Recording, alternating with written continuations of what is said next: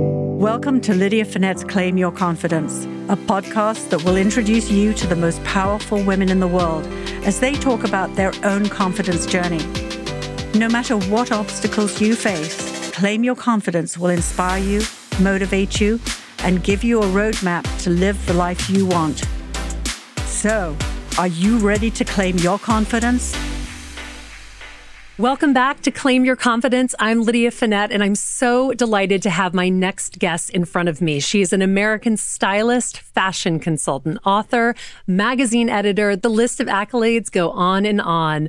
Stacy London, welcome to Claim Your Confidence. Thank you so much for having me, Lydia. It's so nice to see you. I feel like being on this podcast is the only time I get to socialize with you. I know, it's so true. I feel like I see you out in New York, but it's never quite enough. It's never quite enough. So I'm really excited to delve into your life and sort of share all of these things that I've learned of you over the years, sure. but in one episode, because I know you have so many incredible things to share.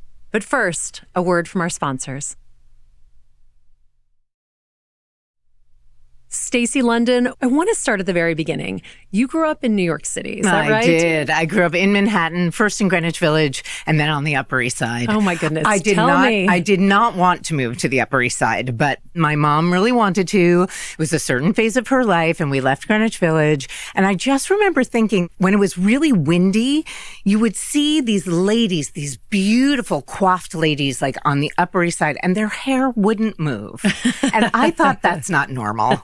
So I did not. I it took me a couple of years to adjust. I I really missed the village. I remember you know, I was born in 1969, so I grew up in the 70s there and it, you know, any grown up will tell you, oh, the 70s in New York City was not exactly the best time for New York City.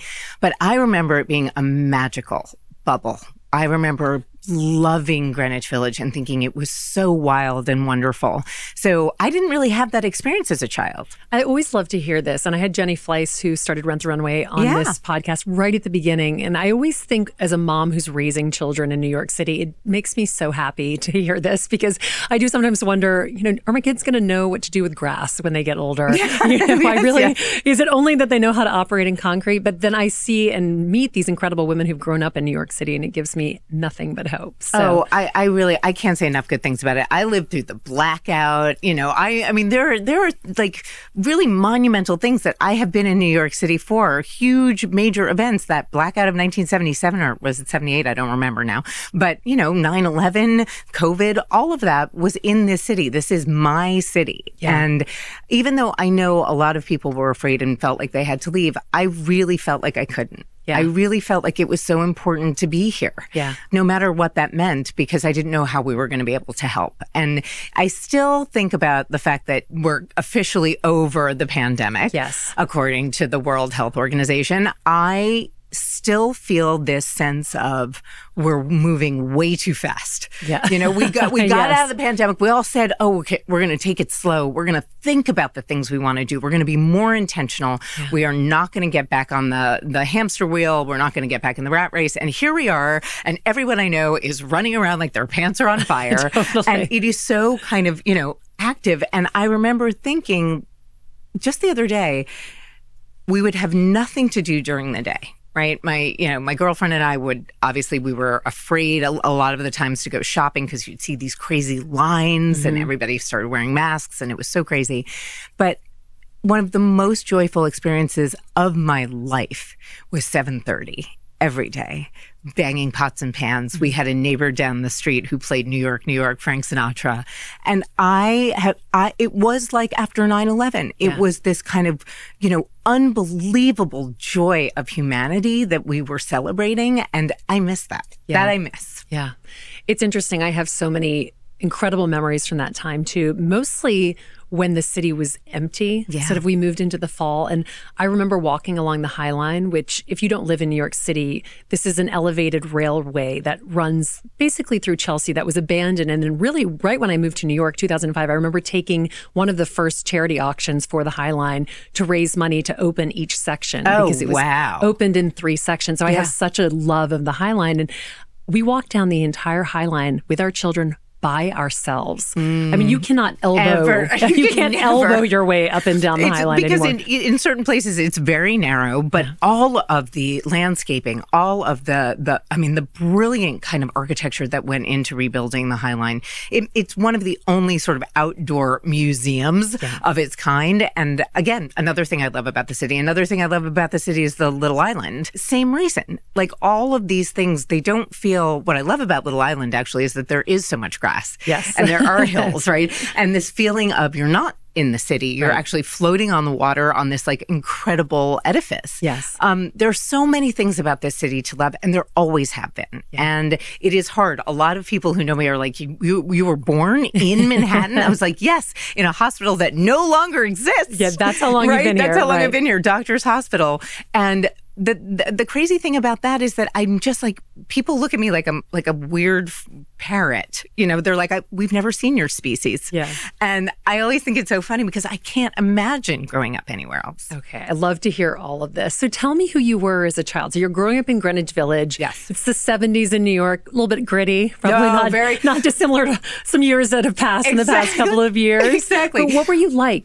I was a weird little kid. And part of the reason that I was such a weird little kid was that I was diagnosed at three with psoriasis. Mm-hmm. And at that time, nobody talked about it. What is psoriasis? Psoriasis is a skin disease that is autoimmune. And essentially, what it means is that your skin cells produce too much skin. Mm-hmm. And instead of it being smooth, it becomes like scales, dry scales. And th- sometimes it's very thick. There are five different kinds, and it can crack and bleed. And I did not have that at three. At three, I remember sitting on my living room floor, putting my finger behind my ear like I had an itch, and I felt these bumps, mm. like almost like I had chicken skin behind my ear. Mm. And I went to my mom, and I must have made a face because she said to me, What's wrong with you? Yeah. Which really, for whatever reason, took hold. That phrase, that question, I was like, I don't know, what is wrong with me? Yeah. So we went to the doctor, and I find out I have psoriasis, which is an autoimmune disease, and that it is chronic, and I am never not going to have it. And there was something about that that I think made my parents very anxious, mm. made them very nervous for me, which translated into my feeling weird, right? Yeah. And not Yeah. like every other little kid. And I think that was something that was always sort of in the back of my head. It mm-hmm. always made me feel a little bit less than mm-hmm. in situations where I found myself being kind of a people pleaser to be a good friend or anything where I wanted somebody to like me because I felt like I was working, I was already at sort of like negative two. I wasn't starting at zero. Interesting. And then when I was 11, I had strep throat 18 times in one year, if you can imagine. Oh and uh, Was that because of the psoriasis? well, they're connected, but no, it's the other way around. I, for whatever reason, I got strep a lot. I was sick a lot as a kid. I had scarlet fever. I had chickenpox that were insane. Like I had very kind of extreme sicknesses. Instead of just like your average fever, it would be 105. You know, it was crazy. So I can at- imagine that that could make a parent very anxious. very, very Yeah. anxious. Yes, I think it did in a lot of ways. But at 11, essentially, I had strep throat so many times. I mean, it almost happened literally overnight where I remember wearing my favorite Angora white sweater to school. And the next morning when I woke up, I was covered from the neck down Oh my gosh. in scales, but like red, angry blotches, not the same kind of scales as psoriasis. So I thought I had an allergic reaction. Yeah. And so did my family. And then they didn't go away. And then they got bigger. And then they got scaly. And then we realized it was psoriasis. And I was covered, scalp and neck down. For whatever reason, never had it on my face, but I wore white turtlenecks so you couldn't see the dandruff from the psoriasis and long pants, even in the summer, for three years. And during that time, doctors had not seen a case like this. I was like photographed for a medical journal. I'm saying this as if it's like, I'm not, it's not a brag. It was just so serious. And nobody could figure out what it was. They thought that it had something to do with maybe an infection. Nobody ever thought to take my tonsils out at 11, which I don't understand. But I think that nobody back then knew that there was a connection between strep throat and sort of activating autoimmune diseases. So I took penicillin for three years every day. Totally destroyed my gut, right? Oh God, and then, yeah, it was really, it was pretty intense. And I had to cut off all my hair, which was like you know, as down to my hips. And kids made fun of me relentlessly. And why wouldn't they? I mean, Yeah. we're 11 years old. I went from having long hair to like a crew cut so that we could put coal tar in my scalp and scrape it out with boric acid. Oh my gosh. It was not a fun time. No. And kids are not kind. And like, Especially, I have a ten-year-old daughter, so I know exactly this age, and that is so that's so tough for a young girl. at yes, but age. this is before. I mean, I listen. Having a 10 year old daughter today is a minefield of different problems. I mean, now that we talk about social media, we know what depression rates are like in young children. This was a particular case, right? I mean, it was, I don't think that I would have been different towards somebody else who was suffering like this because we didn't know. People would ask me if I was contagious. Oh, gosh, you know, yeah. it was a, it was a tough, tough time. And I used to cry every night. I used to make, you know, bargains with God in my head. You can take my teeth and uh, just give me clear skin. I can get new teeth, or I'll, I'll gain a hundred pounds, and like you know, anything to make it any go away. deal to make it go away. So how did it finally resolve itself, or did it? It did. It did resolve itself. It got a little bit clearer when I Mm-hmm. went to high school around 14, 15, and that could have been a hormonal thing. Mm-hmm. Came back around 16 and 17. This time I wasn't so afraid. It wasn't so severe. And I was honest with my friends instead of like being so afraid to tell anybody anything. And at 17, instead of applying to college early, I got my tonsils taken out. Oh. and they finally Happy took my tonsils graduation, taken out. yeah. Exactly. And I have not had psoriasis, like scale psoriasis, since on my body. Amazing. Not once.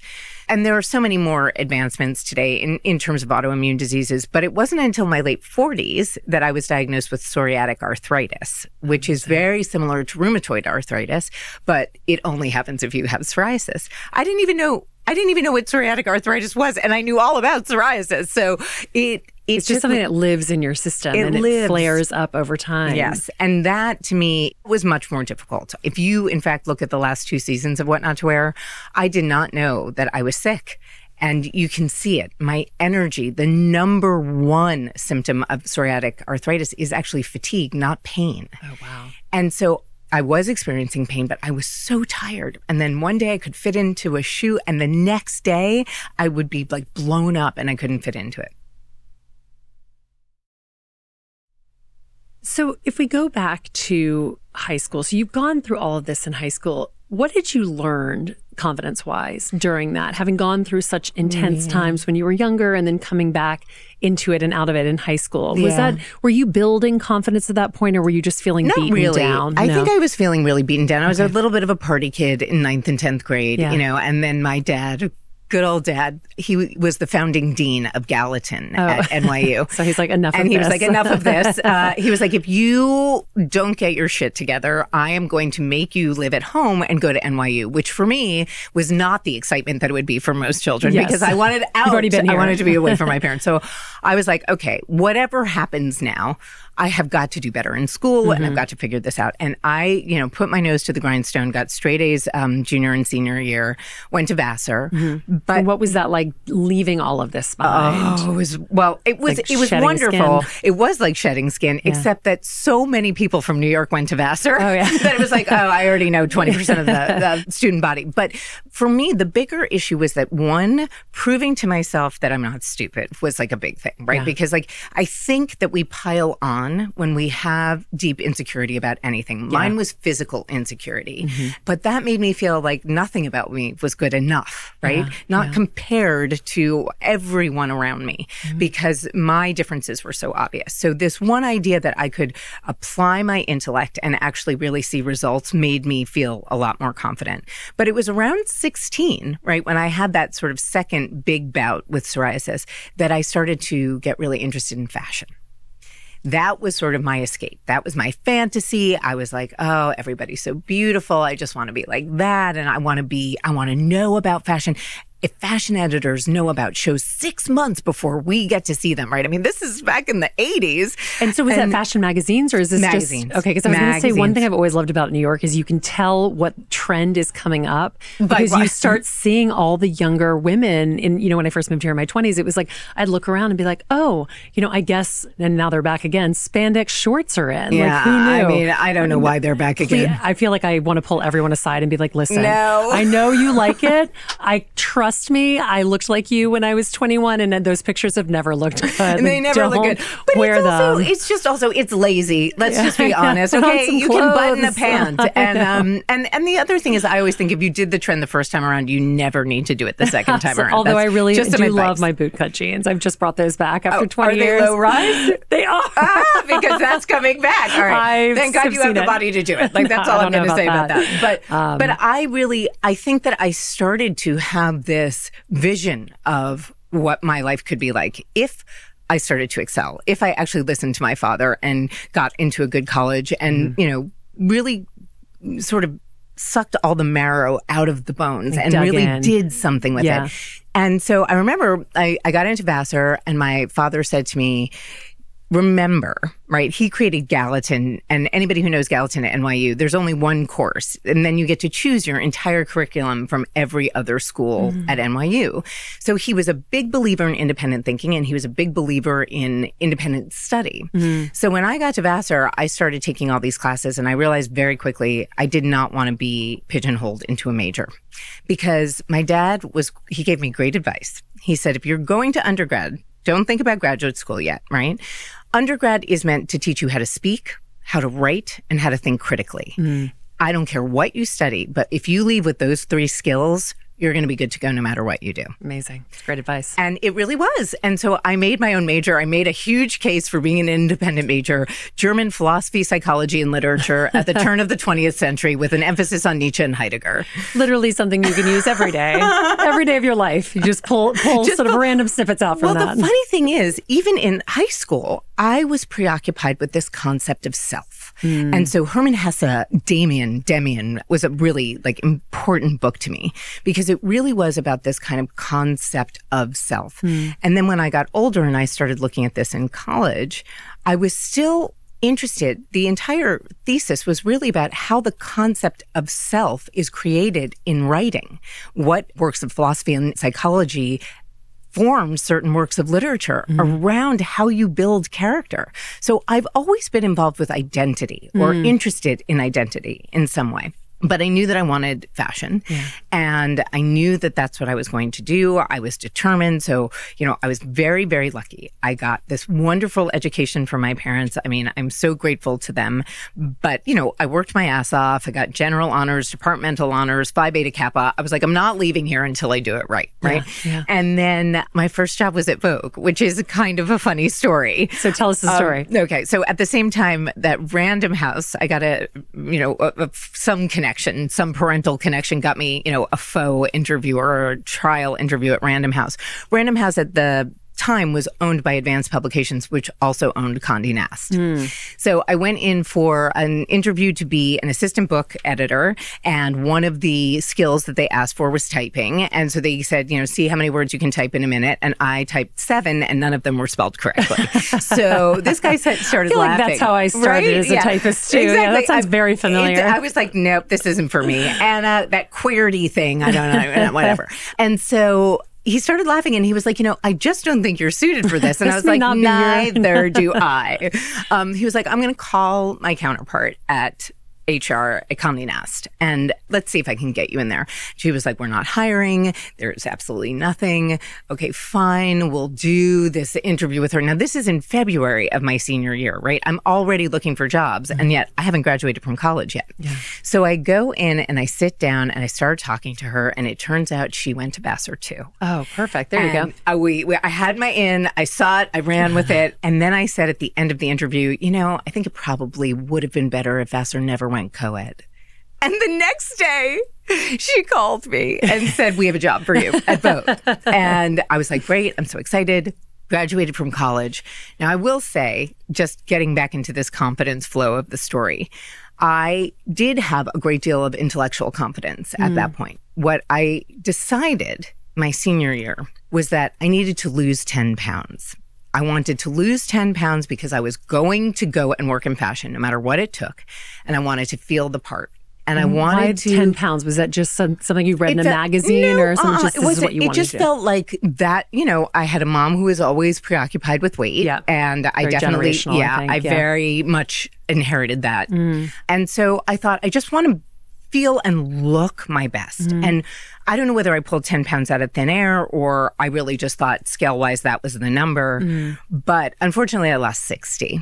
And 60. I was severely anorexic. Oh, okay. I was Yeah. like, I didn't know if there was 60 pounds to lose. Oh, gosh. It was it was pretty brutal. Oh. Um my hair was falling out and my skin was green and it was very funny because I would go home and my mom would be like, You look great. Oh, it's really in this day and age when you talk about people's bodies and body positivity. I, my sister and I talk about this all the time that the world that we grew up in, there was nothing that was lauded as much as being skinny. Yes. And it's such an interesting thing to think back on. I think we're kind of swinging back into that now, but Well, that's the Ozempic craze. that's the Ozempic craze, but it's also just, it's such a waste. And kind of going back to what we were talking about before we got on this um, topic in the first place, it's amazing how I feel like we're constantly being told to think about things that we don't think of other things. Like, why is our mm. weight so important? Like, why mm. do we care so much about that? And I know because I'm not the same age as you, but I'm not that much younger than you. I mean, I remember someone actually saying to me, I think it was one of my bosses once, nothing will ever taste as good As skinny as feels. skinny feels. I know it's a it's What a terrible line. I, Yeah. Kate Moss has been quoted as saying it. A bunch of people have been quoted as saying it, and frankly, that is just to me now. Thinking back to that period of my life, how deeply sad, how deeply Yes, depressed I was, what a how paralyzed I felt, Yes. how difficult it was to write my thesis because I was adding calories in the margins of the pages, making sure that I hadn't gone over 400 that day. Like to your body that already been through so much. so much. You know? And, you know, I really think about that now as a woman. I'm going to be 54 on Thursday this week. Mm-hmm. Congratulations. And thank you. I'm, I can't believe I made it here because I think of all the things I did to torture this body, Yeah. to hurt her in so many ways.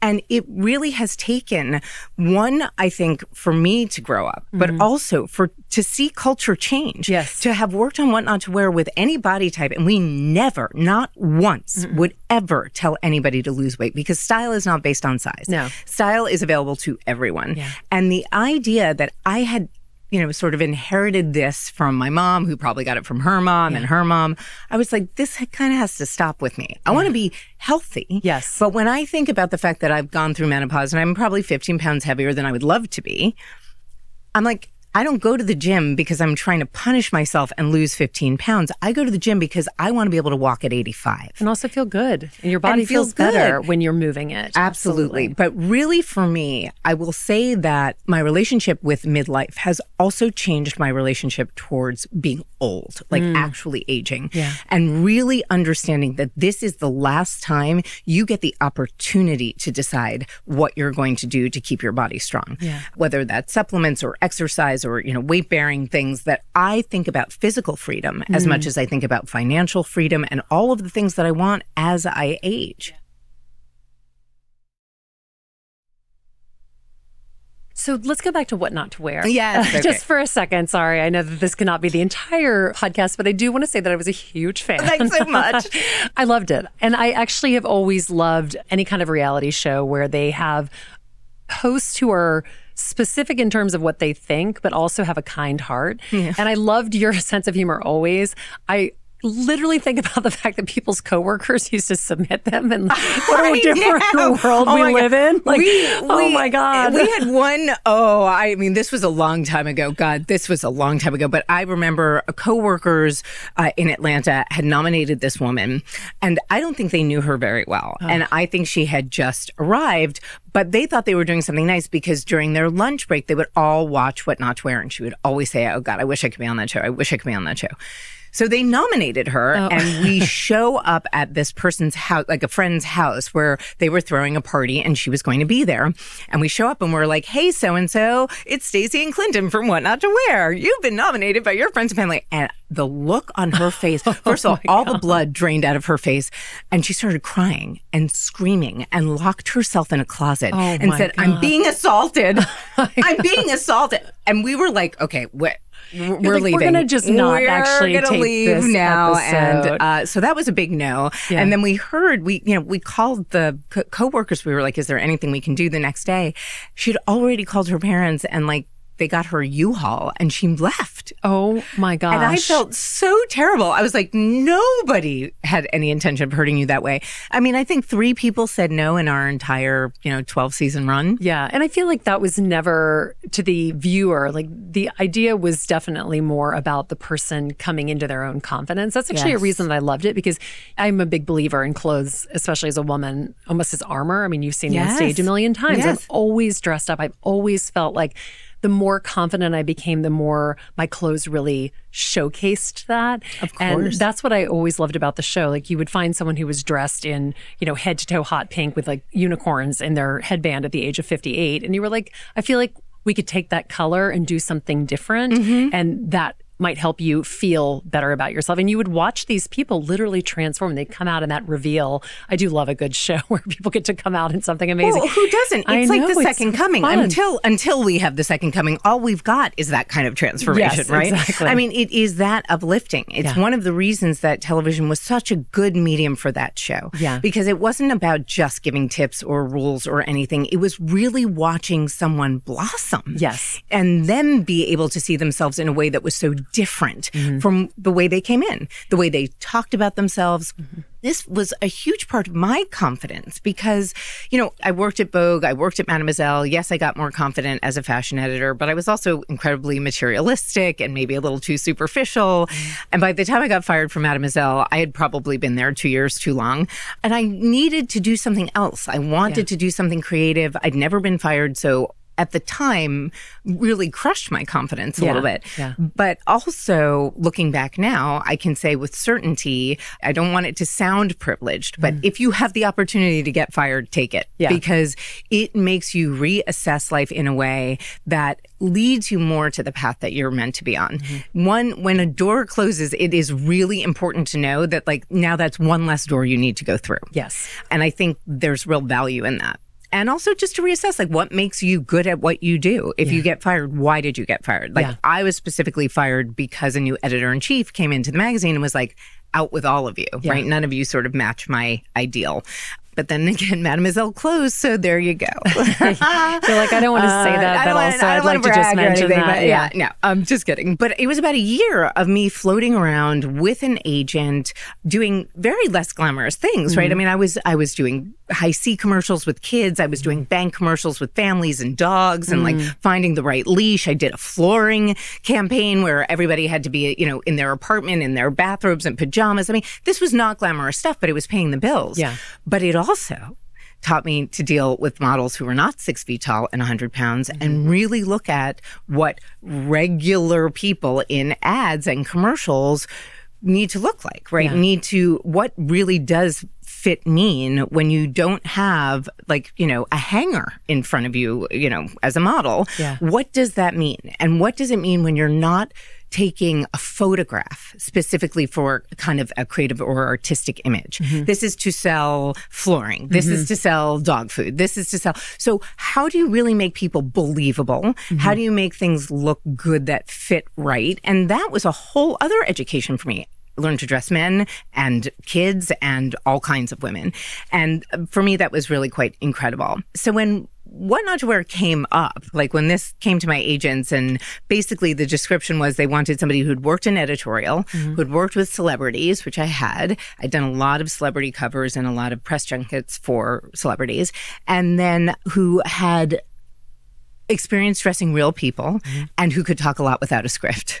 and I was like, oh, well, you know, I mean, who else is there? You're like, hello, I would Yeah. like to put my hand up for this job. Um, and I thought it was funny. I was like, I didn't really understand it at the time. And then even when I got the job, I thought it's going to be 11 episodes and that'll be that. And, that it first season, how long? 12 seasons. 12 And we did over 500 episodes. Amazing. It was crazy. When I walked onto that set, really, truly, the first day, I was like, I'm exactly where I'm supposed to be. Because if you, you know, think about that Steve Jobs quote, you know, you connect the dots backwards. Yes, absolutely. I'm such a believer in this. You're like, oh, this all is because It's all because the I right needed thing. to learn Yes. this I needed to to learn all of these things. So Yes. I looked back and I was like, now I know how to deal and dress real people. Mm-hmm. I knew how to do, you know, sort of an editorial edge. And I also had like a real understanding of basic psychology mm. around the way people feel about themselves. Everything I studied in school, everything made sense. It yeah. was like, you know, we weren't paid to be therapists, but we were. Yeah, you were. You and, definitely were. Yeah. And there was so much to learn, even on that show. I feel like the progression of that show, I became softer. Yes. I was super snarky in the beginning. Yeah. I was told to be super snarky, but we realized that that was not the way the American version of the show was going to work, right? Yeah. I said this to you before about your mom. You can get away with a lot in this country if you have a British accent. Yes. It doesn't, the kind of humor doesn't always read yes. in, in America as an American. And so that snarkiness didn't have the same kind of funny punch to it. Yeah. And so very quickly we realized we wanted to switch gears and we wanted to be more instructive. And the compassion part of it, that happened for me over time. Yeah. And it really You can happened. see that evolution. Yeah. You can definitely see that evolution because my daughter and I watched a highlight reel of this last ah, night. Yes. We watched like 10 episodes, like sort of highlight reels all put together. And you can really see that in you. I mean, there's one episode where someone walks out and you just burst into tears. And it's like that would not have happened in the first season. But yeah. by season nine, you yeah. see that. And it's yeah. really your reactions and even your relationships with the people. Yes. That's what becomes so sweet about it. It's like you're not just helping them transform their clothing, you're learning about them and why they came to a place where they felt that they didn't have this, they didn't have the confidence to treat themselves the way that they wanted to be treated yes. and they didn't really feel that they needed to because they didn't think anyone else believed in them. Right. So it was like this weird thing to watch, but I think you really did bring that especially in those last those last few years. I, I appreciate that. I think also really it wasn't just confidence that we were after, right? What is mm-hmm. at the core of confidence, right? Mm-hmm. It's really about self worth. Yeah. And if you cannot find yourself worthy, you're never going to be able to build your confidence. You're, you're sort of, you know, building confidence on quicksand. Yeah. So I've said this also many, many times, but the phrase is seeing is believing, mm. right? But that's actually shorthand. And seeing for fashion is like the most important sense that we can use. Mm. But seeing something and being so surprised about the way that you look makes you feel differently. Mm. Like, wow, I'm beautiful or I'm hot or yeah. this looks great on me. Yeah. Which also makes you think about how much more capable you are. If you can do this, how much more you can you do, do, in your life, right? Yeah. And that is what leads to belief. It is this kind of unbelievable process that we forget about mm. because seeing is believing isn't actually what that process looks like. It's much bigger and much more sort of all encompassing mm. than just the sight version of it. And I found the more people that I loved on that show and the more people that we worked with, there were so many similarities between I was like, oh, of course I got this show because I'm so good at being mean. Mm. I'm so good at being snarky because I am so self-critical mm. that this makes perfect sense. But the more I was able to use compassion with our, you know, guests, the more self-compassion I started to have. I was like, I cannot be this kind to people who I believe have no reason to say these things to themselves that are so awful and so untrue about who they are. Yeah. Why is it okay for me to do it? Yes. And that was a very different level of confidence, learning to become compassionate for other people, really empathizing, mm-hmm. standing mm. in their shoes, understanding somebody else's lived experience mm. not only made me softer, it made my it made me like myself better. I love that. Yeah. Well, I love that you ended What Not to Wear. And I'm sure that there were a lot of reinventions that take place after you have become known as someone, as part of something that is such a brand and such a show and, and such a moment, really. I know. And then I'm sure at the end you're kind of like, okay, so what? Who am I? Who is Stacy London without what not to wear? Well, that's exactly what I asked actually the night before I left to go on the last episode that we were shooting. I was like, did I make a mistake? Because I had quit and originally the show was going to keep going with a different host. Uh-huh. And I think that at that point, at 12 seasons, TLC was like, mm, this is kind of flatlining. Like maybe, maybe we don't need to bring the show back. Mm-hmm. Right. But I was all prepared to like have somebody else take my place and I just didn't want to do it anymore. And mm-hmm. part of that reason was because I didn't know that I had psoriatic arthritis and I didn't know how sick I was. Oh gosh. So that was part of it. But mm-hmm. it was mm-hmm. also like I just you know, I can do this with my eyes closed and my hands tied behind my back. It's time to figure out what comes where's next. the challenge? Yeah, where's the challenge? Yeah. And it was way more challenging than I thought, if I'm being honest, because Stacy London and What Not to Wear are pretty much intertwined, Yeah. and it will definitely be the thing on my gravestone. You know, I've kind of come to terms You're like, with that. nip that blazer. exactly. Tuck in that, you know, Stacy make London. a waist and pointy toe shoes. And I will never, ever get away from that. And Mm-hmm. I'm, you know, in some ways, I'm so grateful. Like it, it really was, it was the product of a moment. And, Mm-hmm. you know, to see kids going back to the 90s and the early aughts and sort of re. Spandex shorts, Yes, here we go. Here we go. Even rediscovering what not to wear. I went to a president's tea at my alma mater and these kids who are 18 to 22, they weren't even alive when we started the show, loved the show. Yeah. So it, it- it was- Streaming is an amazing thing, right? Streaming is an amazing thing. What happened after was really maybe. I wouldn't say that that was an easy thing for me. I mean, I was mm. burnt out. So Yeah. that first year, I sort of probably took six months and like slept on my couch. You know, I, there was not a lot that I, I felt like I needed to do at that moment. Mm. And, and I really wanted to like rest and kind of reset.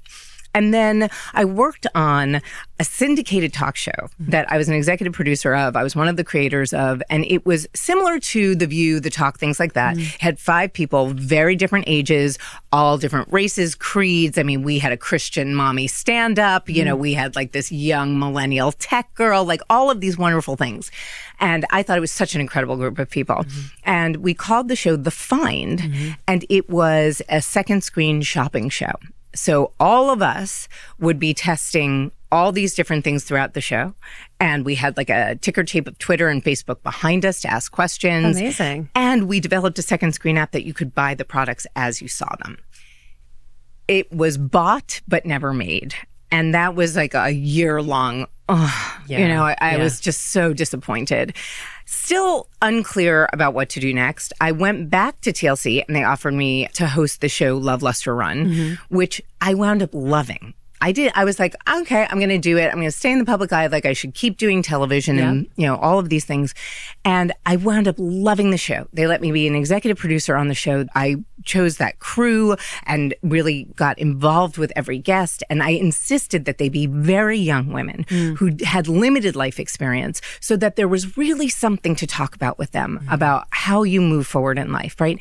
And it was not really about rules anymore at all. Like we were very clear on what not to wear about these rules. We were mm-hmm. really teaching geometry, Yeah. right? We were we were teaching color forms to people. But in this show, it was much more about what is the difference between the way you're perceived and the way you think you're perceived. Mm-hmm. And how do we control the narrative? Because my argument is, listen, you say you don't care how you dress, you don't care how you look, you don't care what people think of you, or you're like completely over the top and you want to be scary or you want mm-hmm. people to think that you're like, I don't know, somehow very powerful. Mm-hmm. But the translation of those things is very different sometimes from your intended transmission. Mm-hmm. So what you're transmitting may not be what I'm translating. And how do we get those two things to meet so that A, there is actual real understanding and communication between the two of you before you've even like gotten a chance to speak. But these were people who were looking for significant others or wanted a career in a specific field. And i was like well then control the narrative mm-hmm. so that the 3 second judgment any person's brain will make when they see you right is about fight flight or freeze. Make it about why you're safe why you're competent why you're talented just by the way you look. and then you can tell them all the wonderful things about you. But it makes a difference. Yeah. Now I use the example of the suit, right? If you want to go and work for a very stodgy corporate bank or law firm or something like that, then yes, wear the pinstripe suit, mm-hmm. right? Look the part because that's just the way that culture works. But, you know, if you are applying to be a dominatrix, wear the latex cat suit, Yeah. right? I mean, just know your Different audience, outfits, but yeah, right? know your know your audience, yeah. audience and read the room. Yeah. And I think that's not to say that personal and self expression in fashion doesn't matter. Of Mm-hmm. course it matters.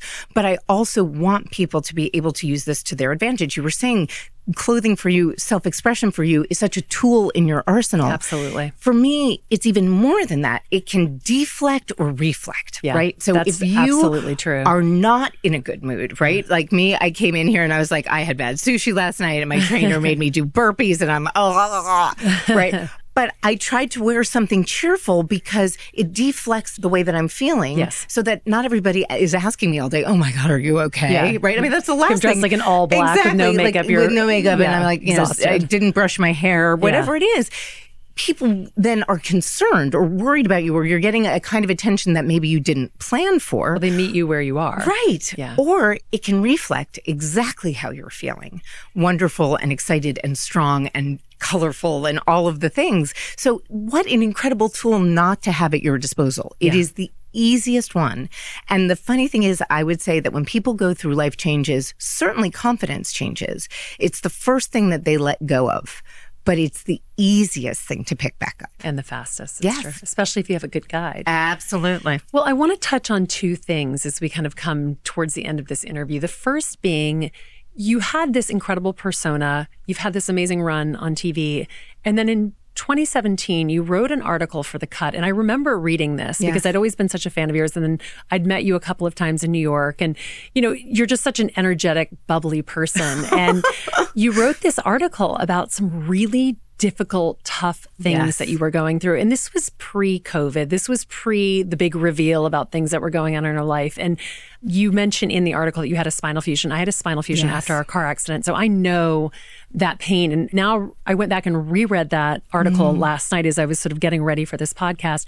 And you were hurting in 2017. I was hurting so much in 2017. I was hurting in 2016. Yeah. And, you know, I kept sort of convincing myself because 2015 is when Love, Lust or Run ended. Mm-hmm. And I thought, okay, great, I'll take 2016 off. It'll mm. be like a sabbatical.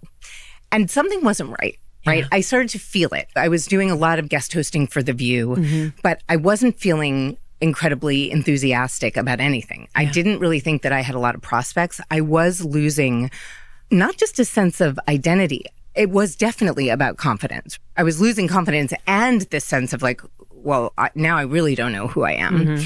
And so I had the surgery in 2016 and 2017. Most of 2017 was being, you know, in, an, in a relationship that wasn't right for me.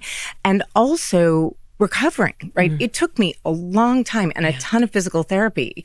And I started to experience all of these weird issues after the surgery, mm-hmm. depression and anxiety being the biggest 2 mm-hmm. But, you know, heart palpitations, joint pain, things that I did not understand and that I kept thinking were, you know, attributing to this surgery. And 18 months later, I'm getting back into shape. I'm like really like trying to figure out now what I want to do. And my father gets super sick. Mm. And he was already diagnosed seven years prior. And they said, You won't, you'll be fine until you're not. And then it's going to be like you fell off a cliff. And that is exactly what happened. And my family and I were with him from March until he passed away in November. And I was w- with him almost every day. There, there was no time that we didn't realize that this was going to be serious, but we thought that we were sort of racing against the clock to find a cure, right? There is no cure for amyloidosis of the heart. And there are some things that they think may stall its progression, but it is a very serious heart disease mm. and one that, you know, was wild type. He wasn't even, it wasn't genetic. I mean, it was just all these weird things. It was a fluke. Mm. But losing him while I was taking care of him was very hard for me. And I started to mimic his symptoms. Like he had a heart disease, I would have heart palpitations. Hmm. He would get a rash, I would get a rash. He wouldn't be able to eat some kind of food, like he couldn't keep it down. I started to have food allergies, like left, right, and center. And at that point, I really, when I lost my dad, I felt so lost. Hmm. I was like, there's nothing left for me. I don't have anything to look forward to. I felt like an abandoned child in a shopping, you know, like mall and being mm-hmm. completely lost. I felt like I was hurtling through space. I had no purpose. I had no identity and I had no confidence. I just lost everything. And look, if you've been through losing a parent, mm. some of these words may resonate.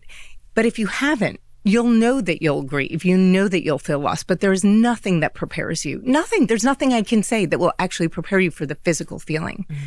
But what nobody told me, and what I had started discussing with a friend and a company in 2018, was that I was at the age of perimenopause.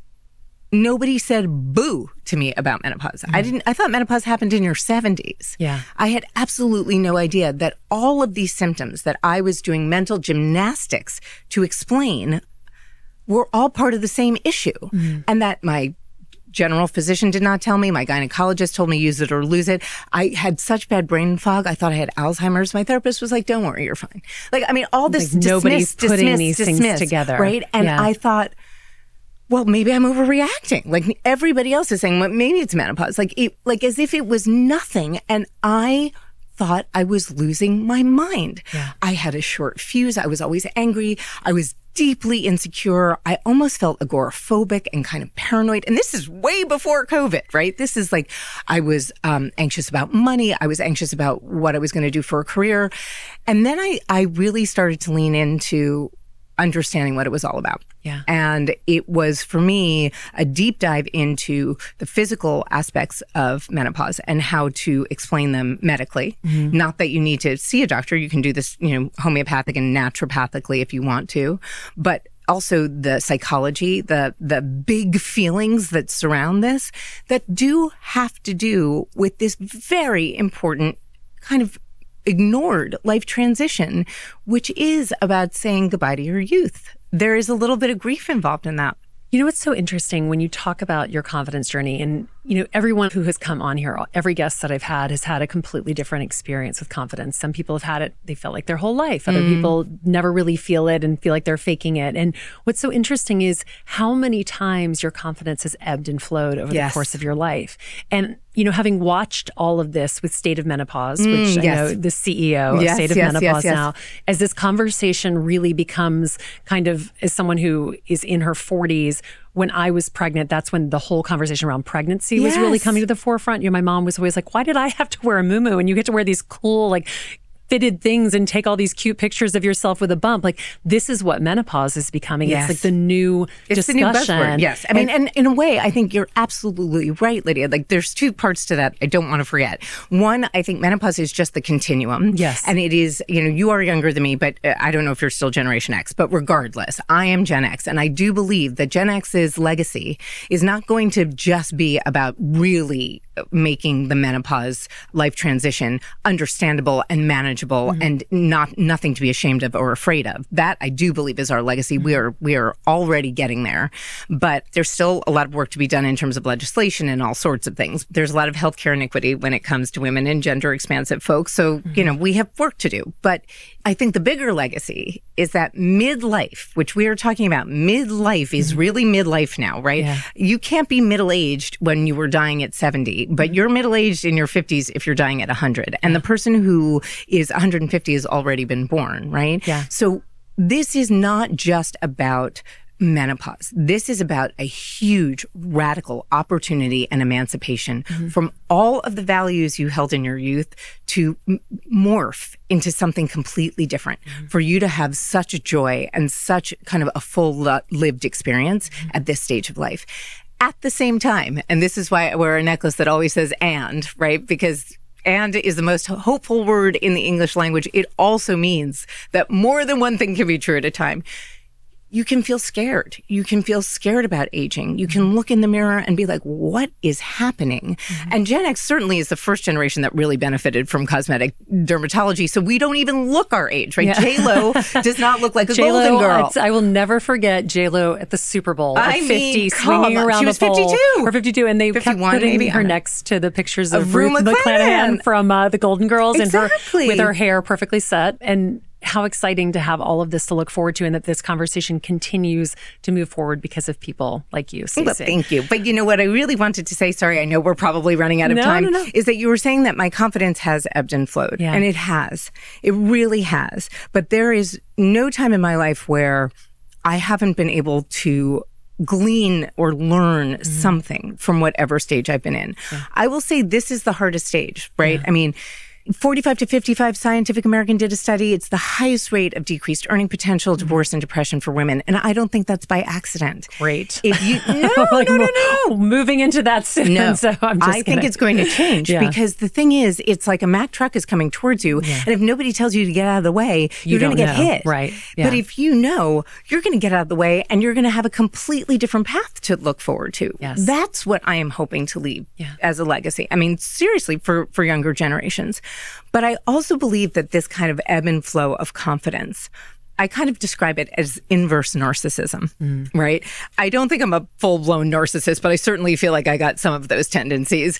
And I think all of us do. But for me, it was inverse narcissism in that my insecurity was what I was usually focusing on, not my confidence, yeah. right? But, but there is something to this idea that if you lean into your life in probably the more hard times, if you really lean into that hardship, it is the way to get through. There is no other way. There is no other way. Well, I'm going to stop it there because honestly, I can't think of a better way to end it, Stacy.